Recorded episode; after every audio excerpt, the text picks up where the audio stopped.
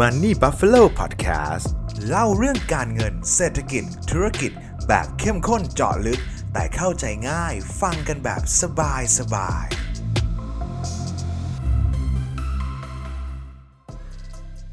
เคยสงสัยกันไหมครับว่า ธนบัตรหรือว่าเงินกระดาษที่เราใช้กันอยู่ในทุกวันนี้นะครับ ใครเป็นคนคิดค้นคนแรกเกิดขึ้นที่ไหน เกิดขึ้นมาได้อย่างไร วันนี้ผมจะพามาหาคำตอบกันครับ ไปฟังกัน สำหรับใครที่ฟังในพอดแคสต์นะครับ แล้วบางช่วงบางตอนเราอาจจะมีภาพหรือกราฟให้เห็นภาพชัดเจนมากยิ่งขึ้นนะครับ สามารถที่จะเข้าไปฟังใน YouTube เพิ่มเติมเพื่อความเข้าใจที่มากขึ้นได้เลยนะครับ แต่ก่อนที่ผมจะพามารู้จักกับธนบัตรหรือว่าเงินกระดาษนะครับ ขออนุญาตย้อนกลับไปเป็นวิวัฒนาการของเงินกันก่อน ก่อนหน้านั้นนะครับ เราจะใช้ สิ่งที่เรียกว่าเหรียญครับมันเป็นเหรียญโลหะนะครับซึ่งเหรียญโลหะที่เก่าแก่ที่สุดในโลกเนี่ยมีชื่อว่าลิเดียนไลออนครับเป็นเหรียญที่มีการซื้อขายแลกเปลี่ยนกันจริงๆนะครับเกิดขึ้นตั้งแต่ 600 ปีก่อนคริสตกาลหรือเมื่อประมาณ 2,700 ปีก่อนหน้านี้ครับผมแอบบอกเป็นเกร็ดความรู้เล็กๆน้อยๆกันหน่อยนะครับคำว่าก่อนคริสตกาลก็คือเป็นช่วงระยะเวลาที่ก่อนพระเยซูคริสต์ประสูติครับซึ่งปีที่พระเยซูคริสต์ประสูติเนี่ยก็คือปีคศ1ครับแต่ว่าเราจะไม่มีการเรียกว่าปีคศ0นะครับซึ่งก่อนหน้าคศหนึ่งเนี่ยเราจะเรียกว่าก่อนคริสตกาลทั้งหมดเลยครับ คนที่สร้างลีเดียนไลออนขึ้นมานะครับนั่นก็คืออารยาทิสครับอารยาทิสคือเป็นกษัตริย์ ของอาณาจักรลิเดียครับซึ่งอาณาจักรลิเดียก็เป็นส่วนหนึ่งของอาณาจักรกรีกโบราณนั่นเองครับแล้วถ้าเกิดเราลองมากางแผนที่โลกในปัจจุบันดูเนี่ยเพบว่าอาณาจักรลิเดียก็คือเป็นส่วนหนึ่งของตะวันตกของประเทศตุรกีครับเหรียญนี้ครับถูกผลิตมาจากอิเล็กทรัมครับซึ่งเป็นส่วนผสมระหว่างทองกับเงินนะครับรูปร่างหน้าตาของเหรียญเนี่ยจะเป็นลักษณะที่มีสิงโตที่กำลังคำรามอยู่นั่นเองนะครับแต่ว่าบางเหรียญอาจจะมีเหรียญเป็นรูปวัวก็ได้ก็มีหลากหลายรูปแบบนะครับ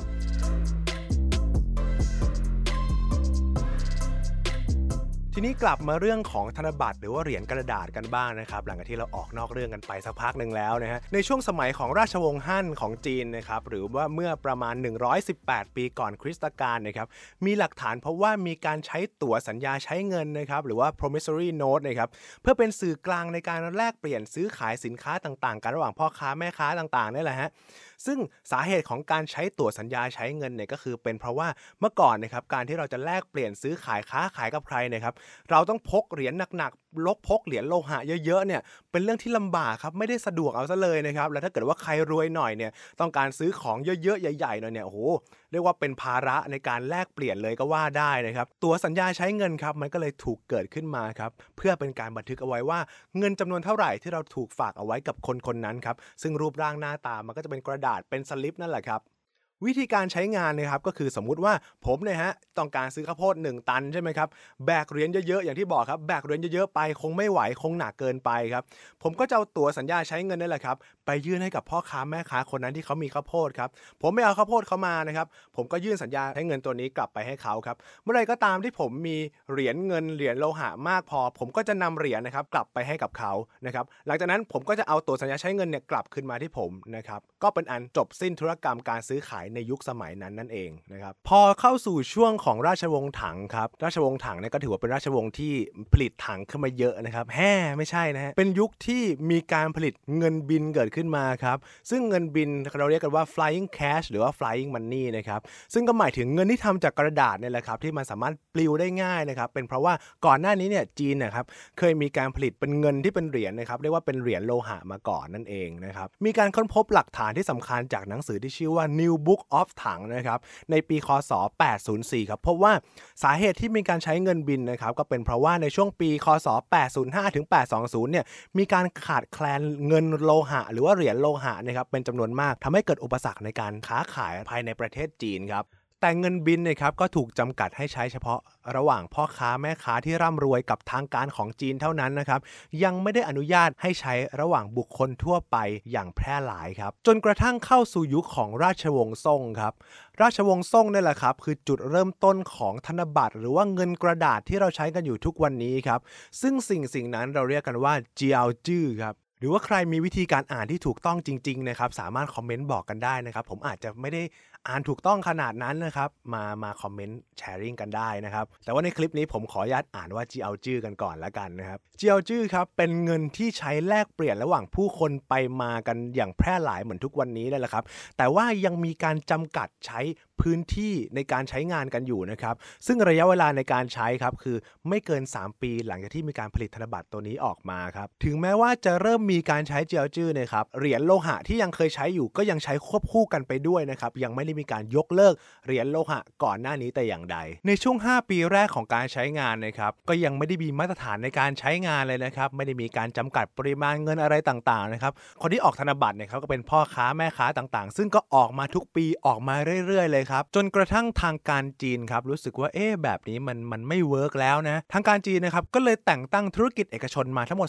16 แห่ง เพื่อออกธนบัตรแล้วก็ทำธุรกรรมต่างๆครับซึ่งการออกธนบัตรได้นะครับก็ต้องมีเหรียญโลหะมาเป็นเงินสำรองมา back เอาไว้ด้านหลัง เพื่อไม่ให้เกิดเงินเฟ้อแต่สุดท้ายจนแล้วจนรอดครับก็ยังเกิดเงินเฟ้อจนได้ครับ เพราะว่ามีการ พิมพ์ธนบัตรออกมาโดยที่ไม่ได้สนใจ โดยที่ไม่ได้มีการแบ็กเงินสำรองเอาไว้ด้านหลังครับ แถมยังมีปัญหาเรื่องของการปลอมแปลงธนบัตรด้วยเช่นเดียวกันทำให้ทางการจีนครับเขาก็มีการใช้มาตรฐานในการผลิตธนบัตรออกมานะครับให้มันซับซ้อนยิ่งขึ้น ให้มันมีสีสันที่หลากหลาย มีลวดลายต่างๆนะครับนอกจากนั้นครับก็ยังมีการใช้วัสดุที่เรียกว่า เปลือกต้นสาครับแล้วก็ผสมผ้าไหมลงไปด้วยนะครับเพื่อให้เกิดการปลอมแปลงได้ยากขึ้น และหลายปีต่อมาหลังจากนั้นครับก็มีวิวัฒนาการในการใช้ธนบัตรออกมาถึง 2-3 แบบด้วยกัน และจนกระทั่งช่วงท้ายของราชวงศ์ซ่งครับก็ได้มีการใช้ธนบัตรที่ชื่อว่าห้วยสื่อขึ้นมา หลังจากนั้นครับก็เข้าสู่ในยุคของราชวงศ์หยวนครับนำโดยกุ๊ปไลข่าน ซึ่งถือว่าเป็นผู้นำของชาวมองโกครับ ในยุคนั้นก็ถือว่าเป็นยุคที่ชาวมองโกนะครับเข้ามายึดครองประเทศจีน โดยในยุคนั้นครับก็มีการผลิตเงินกระดาษขึ้นมาเรียกว่าเชาครับ เงินเชาครับยังมีการจำกัดพื้นที่ในการใช้งาน และก็ระยะเวลาอยู่ด้วยเช่นกัน ซึ่งก็ไม่ได้แตกต่างกับในช่วงของราชวงศ์ซ่งแต่อย่างใดเลย แต่ว่าหลังจากนั้นหลายปีต่อมาครับก็มีการยกเลิกระยะเวลาในการใช้งานไปครับไม่ได้จำกัดระยะเวลาอีกต่อไปแล้ว และในช่วงที่ราชวงศ์หยวนยึดครองอยู่เนี่ยครับก็มีพ่อค้าชาวเวนิสคนหนึ่งซึ่งก็เป็นนักเดินทางด้วยเนี่ยที่ชื่อว่ามาร์โคโปโลครับมาร์โคโปโลเนี่ยเขาก็เดินทางผ่านเส้นทางสายไหมหรือว่า Silk Road ครับซึ่งเส้นทางสายไหมเนี่ยถือว่าเป็นเส้นทางการค้าที่เก่าแก่อันนึงของโลกนะครับซึ่งเป็นการเชื่อมระหว่างโลกตะวันตกกับโลกตะวันออกเข้าด้วยกัน ซึ่งมาร์โคโปโลเนี่ยครับเขาก็มีโอกาสได้เข้าเฝ้าเข้าพบกับกุบไลข่านในปีคศ 1275 ครับ และด้วยความรู้ความสามารถของมาโคโพโลเนี่ยครับเขาก็ได้ถูกแต่งตั้งจากกุ๊ปไลขานให้เป็นผู้ตรวจการของราชสำนักมองโก ซึ่งระหว่างนั้นครับมาโคโพโลเขาก็ได้ศึกษาชีวิตศึกษาวัฒนธรรมของโลกตะวันออกอย่างมากมายครับ เป็นระยะเวลาถึง 17 ปีฮะซึ่งเรียกว่านานพอสมควรเลยทีเดียว แต่ว่าหลังจากนั้นครับเขาก็ตัดสินใจกลับสู่ยุโรปอีกครั้ง เป็นเพราะว่าเขากลัวว่าหมดยุคของกุ๊ปไลขาแล้วเนี่ยชีวิตของเขาจะไม่ปลอดภัยอีกต่อไปนั่นเอง แน่นอนครับว่าการกลับมาของมาโคโพโลกลับสู่โลกของตะวันตก หรือว่าในโซนของยุโรปเนี่ยครับเขาก็มีการหยิบวัฒนธรรม การใช้เงินกระดาษการใช้ธนบัตรกลับมาด้วยเช่นกันครับ และก็ธนาคารที่ผลิตเงินกระดาษแห่งแรกของยุโรป หรือเรียกได้ว่าเป็นแห่งแรกของโลกเนี่ยก็คือมีชื่อว่า Stockholm Banco ซึ่งเป็นธนาคารกลางแห่งแรกของสวีเดนครับในปีคศ 1661 เพื่อแก้ปัญหาการใช้เหรียญทองแดงที่ไม่ได้สะดวกในช่วงเวลานั้นๆครับซึ่งการผลิตเงินกระดาษนะครับก็คนก็ใช้คนก็ชอบนิยมกันมากนะเพราะว่าเมื่อก่อนก่อนหน้านั้นนะเขาก็ต้องใช้รถม้าในการลากจูงเหรียญโลหะกันไปต่างๆพอถึงตอนนี้ครับมันก็สะดวกสบายมากขึ้นคนเขาก็เลิกใช้เหรียญโลหะกันแล้ว ก็หันมาใช้ตัวธนบัตรเนี่ยมากขึ้น จนกระทั่งธนบัตรเนี่ยครับมันผลิตไม่ทันทีนี้สวีเดนทำยังไงครับ พอรู้ว่าเงินไม่พอใช้ธนบัตรไม่พอใช้ สิ่งที่เขาแก้ไขก็คือ เขาก็ผลิตเงินออกมาเยอะๆเลยครับ ผลิตผลิตผลิตออกมาแบบไม่จำกัดเลย แล้วการผลิตครั้งนี้ครับเขาก็ไม่ได้มีเงินสำรองหรือว่าเหรียญโลหะเนี่ยแบ็กเป็นทุนสำรองเอาไว้นะครับ จนกระทั่งในปีคศ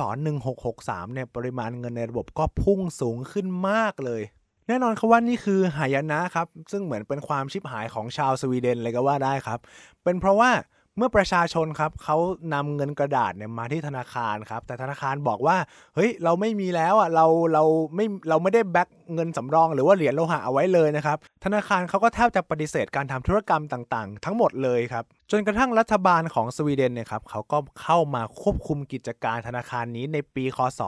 1667 ครับ หลังจากนั้นครับก็มีการเปลี่ยนชื่อธนาคารมาเป็น Sveriges Riksbank นะครับซึ่งถือว่าเป็นชื่อธนาคารกลางของสวีเดนที่ถูกใช้มาจนถึงทุกวันนี้เลย เป็นยังไงกันบ้างครับสำหรับเรื่องราวของธนบัตร วิวัฒนาการต่างๆ ของเงินที่เกิดขึ้นที่ผมนำเล่าให้ฟังครับจนถึงทุกวันนี้ครับก็โลกของเราก็ได้มีวิวัฒนาการในการใช้เป็นเงินเหรียญดิจิตอลต่างๆนะครับรวมถึงพวกคริปโตเคอเรนซีต่างๆ ด้วย เราควรจะต้องเรียนรู้แล้วก็ติดตามวิวัฒนาการต่างๆ ของโลกที่เกิดขึ้นด้วยเช่นเดียวกันนะครับ ถ้าเกิดว่าใครสนใจใครอยากติดตามนะครับ ก็สามารถกด subscribe กดติดตามกดกระดิ่งเอาไว้ได้เลยนะครับ เพื่อเป็นกำลังใจให้กับตัวผม เป็นกำลังใจให้กับทีมงาน Money Follow ในการผลิตชิ้นงานดีๆ แบบนี้ต่อไปครับ ยังไงก็ขอให้ทุกท่านโชคดี แล้วก็สนุกไปกับโลกของการลงทุนนะครับ